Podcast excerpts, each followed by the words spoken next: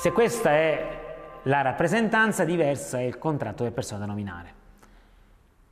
In questi casi noi abbiamo una sorta di dissociazione tra colui che rende la dichiarazione e, e, e colui che nella cui sfera si procurano gli effetti, ma non perché c'è un potere di rappresentanza, perché una delle parti o anche entrambe, ma solitamente una sola, si riserva la possibilità di nominare il soggetto nella cui sfera il contratto produrrà effetti successivamente. Siamo agli articoli 1401 e seguenti che prendono la possibilità di una parte emette una dichiarazione, ma si riserva di nominare nel momento successivo la persona nei cui confronti quel contratto produrrà effetti con efficacia tra l'altro ex tunc.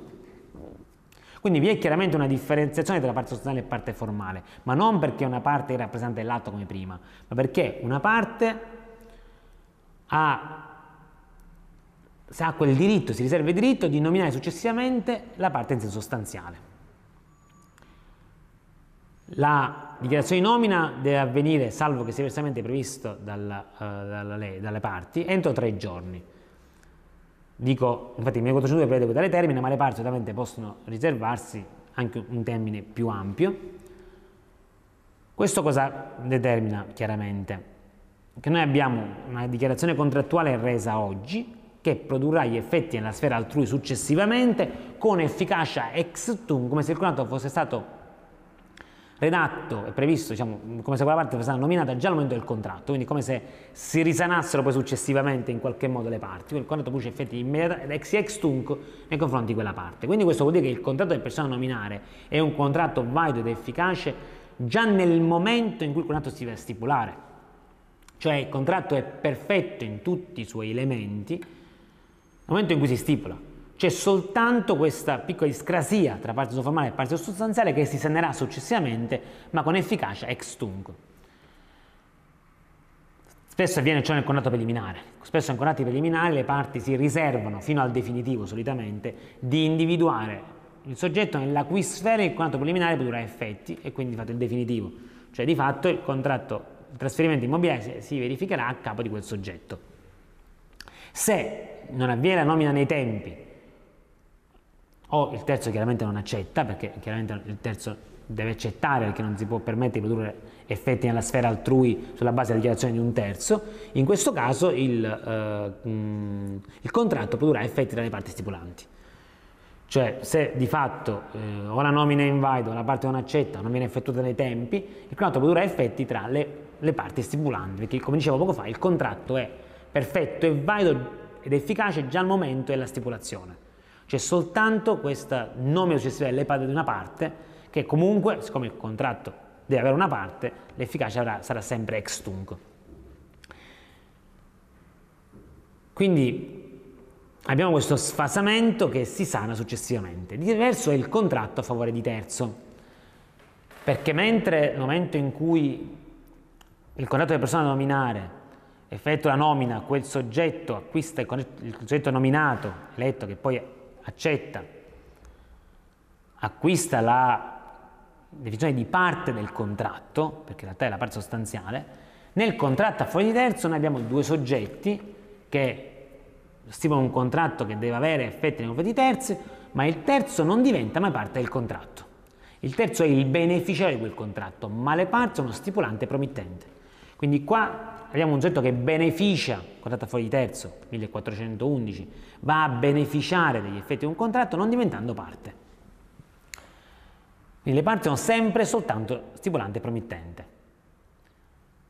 Quindi abbiamo una, sembrerebbe avere una deroga al principio del 1372, secondo cui il contratto produce effetti solo tra le parti. Infatti la regola nel 1372 dei contratti è che i contratti producono effetti esclusivamente tra due parti. Però ciò non toglie che ci sono contratti, e questo sicuramente vale nel 1982 con riferimento alle conseguenze sfavorevoli potremmo dire, no? Cioè è chiaro, il 1982 è una disciplina generale ma sicuramente ha maggior pregnanza con riferimento ai contratti che possono derivare un danno alla parte, quindi è chiaro si vuole evitare che a una parte non stipulante possano derivare danni da un contratto. Ma in realtà il principio vale anche per gli effetti favorevoli che possono arrivare da un contratto. Va a dire, il nostro codice, come principio generale, ci dice non è possibile che un effetto favorevole o sfavorevole possa tradursi nella sfera altrui senza che questi lo voglia. Ora, con riferimento al, eh, al contratto a danno di terzi, non vi è dubbio, il terzo deve essere parte di quel contratto, altrimenti non si possono mai produrre danni. Con riferimento agli effetti favorevoli, il codice è consapevole che ci vuole la volontà del terzo, però solitamente va a coniugare, come principio generale, questa richiesta di volontà del terzo non una volontà espressa, cioè prevede che in favore del terzo possano prodursi effetti favorevoli che però devono essere rinunciabili, cioè è possibile che gli effetti che si vedono nella sfera del terzo si producano senza una sua dichiarazione di volontà tutte le volte in cui questi non rinuncia a tali effetti. Vale a dire, come principio generale del nostro ordinamento, vige il principio per cui non è possibile che produca effetti nei confronti di terzi, effetti né dannosi né, né sfavorevoli né favorevoli. Veramente per quei dannosi, l'isolatore richiede sempre, qualora ciò debba accadere, che vi sia una volontà e quindi un, espressa dalla parte, cioè la parte deve effettivamente andare a far parte di quel contratto e dichiarare che vuole quegli effetti. Con gli effetti favorevoli, in qualche modo il contratto produce subito gli effetti favorevoli, ma la parte può rinunciare a tali effetti perché non vuole arricchirsi, perché di questo parliamo, sono effetti favorevoli. Pensiamo al legato. Il legato, per esempio, che certamente non determina mai conseguenze dannose perché degli eventuali debiti il legatario risponde sempre nei limiti della cosa legata, quindi al massimo non acquisti nulla, si acquisti immediatamente a differenza dell'eredità che invece va accettata anche se c'è l'accettazione tacita, quindi comunque, ma comunque è un comportamento volontario concludente, il legato invece va rinunciato. Cioè se tu non lo vuoi non è che lo devi accettare, va rinunciato. Stessa cosa per il contratto a favore di terzo. Contratto a favore di terzo il, è necessario che per non prodursi nella sfera del terzo gli effetti favorevoli di quel contratto, il terzo deve rinunciare. Quindi l'accettazione del terzo non è elemento essenziale, serve per rendere irrevocabile quel contratto. Quindi non ha un valore di accettazione vera e propria, perché basta la mancata rinuncia per perfezionare il contratto. La, l'accettazione serve a rendere irrevocabile in suo favore quella determinata stipulazione. Ai sensi dell'articolo 1411 per il contratto a fuori terzo essere valido è necessario che lo stipulante abbia un interesse a tale contratto. Come dicevo, il terzo non assume mai la posizione di parte né in senso formale né in senso sostanziale, ma è soltanto colui che va a beneficiare della prestazione. Il terzo non deve accettare, ma può rinunciare alla prestazione in suo favore. Qualora accetta comunque dichiara di volerne profittare, renderà non più modificabile o revocabile la stipulazione in suo favore, perché le parti hanno sempre la possibilità di revocare o modificare la la stipulazione, sempre che il terzo non abbia dichiarato di volerne approfittare. Questo vuol dire che il contratto a fuori di terzo è un contratto valido, efficace e perfetto in tutti i suoi elementi, sin dal momento della sua stipulazione. Anche perché la dichiarazione del terzo eventuale, perché non è obbligatoria come dicevo, ha soltanto, la dichiarazione del terzo di volerne approfittare ha, soltanto il potere di bloccare, di, di far venire meno il diritto delle parti di modificare o revocare la situazione in suo favore ma non è elemento costitutivo del contratto, che va ed efficace dal momento in cui viene stipulato. Qualora chiaramente il terzo rifiuti la stipulazione, cosa che può fare, il, in questo caso la pressione rimane fuori dello stipulante, salvo che risulti diversamente dalla volontà delle parti o dalla natura del contratto. Il, con riferimento al beneficiario abbiamo detto che il terzo, questo comporta di regola secondo la giurisprudenza, almeno una parte della giurisprudenza, che solo il terzo può agire per l'esecuzione del contratto, anche se c'è qualche sentenza che facendo leva sull'interesse dello stipulante, senza il 1411, ci dice che in realtà se lo stipulante ha un interesse a quella stipulazione quindi a quel, al fatto che il terzo ottenga quel beneficio, allora ritiene la giurisprudenza anche lui deve poter agire per permettere che tale interesse venga soddisfatto e quindi che il terzo ottenga questo beneficio è un contrasto che diciamo, permette anche allo stipulante, secondo questo orientamento, di agire per l'esecuzione del contratto a favore di terzo. Diverso ancora è la promessa del fatto del terzo, previsto dall'articolo 1381. Nella promessa del fatto del terzo una parte si promette a un'altra parte che un terzo eseguirà una prestazione, un terzo estraneo. Quindi abbiamo un soggetto che si impegna a far eseguire a qualcun altro una prestazione, qualcun altro che chiaramente non è obbligato ad eseguirla, quindi abbiamo un soggetto che si impegna per altri. Terzo estraneo, nulla sa o potrebbe non sapere, è rilevante. Terzo che non è chiaramente tenuto a eseguire la prestazione. Questo comporta che se il terzo non esegue la prestazione potrebbero esservi delle conseguenze per colui che ha fatto la promessa per il promittente. La giurisprudenza ci dice che un tale contratto contiene in sé una prestazione di facile e una prestazione di dare, vale a dire il promettente si obbliga a fare effettuare al terzo una prestazione. Se il promettente si adopera affinché il terzo esegua la prestazione, ma il terzo per qualunque motivo decide di non eseguirla, perché ribadisco non è obbligato, in questo caso il eh, promettente sarà tenuto una prestazione di dare perché la norma dice sarà tenuto all'indennizzo quindi a indennizzare l'altra parte. Siamo davanti appunto all'articolo 1381. Quindi abbiamo una pressione di facile e una pressione di dare. Pressione di facile che è quella di adoperarmi perché il terzo esegue la prestazione, se mi adopera e non la esegue dovrò indennizzare l'altra parte.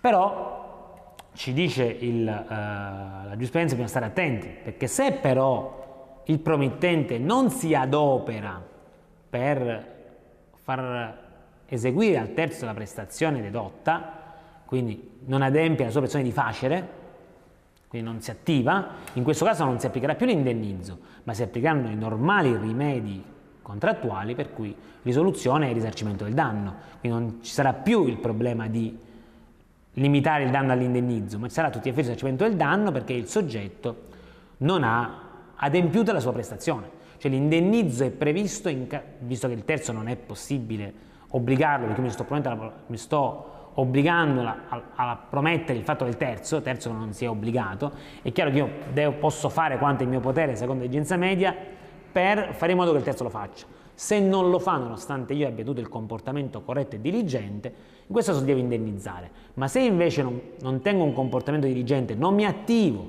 o comunque mi attivo in maniera negligente, non secondo quello che è richiesto, per fare in modo che il terzo adempia la, sua, la persona che ti ho promesso, in questo caso si attiveranno i normali rimedi e quindi spetterà il risarcimento del danno. Con riferimento all'indennizzo, qualcuno in realtà, con interpretazione potremmo dire quasi eh, abrogans, dice che in realtà è un risarcimento del danno, ma in realtà è chiaro che andrebbe contro l'interpretazione letterale, perché in realtà quando il codice parla di indennizzo non vuole fare riferimento al risarcimento del danno, quindi ritiene che siamo davanti a com comunque un indennizzo che non va a coprire tutti i danni, perché è chiaro che il soggetto ha comunque fatto quanto in suo potere, semplicemente non è riuscito a convincere il terzo, ma no, il terzo non era obbligato, quindi è chiaro che andare a obbligare il risarcimento del danno risulta essere eccessivo. Quindi è chiaro che un indennizzo che andrà determinato in via equitativa e secondo alcuni sarebbe limitato addirittura al solo danno emergente. Altra ipotesi in cui le parti di un contratto possono mutare è la cessione del contratto.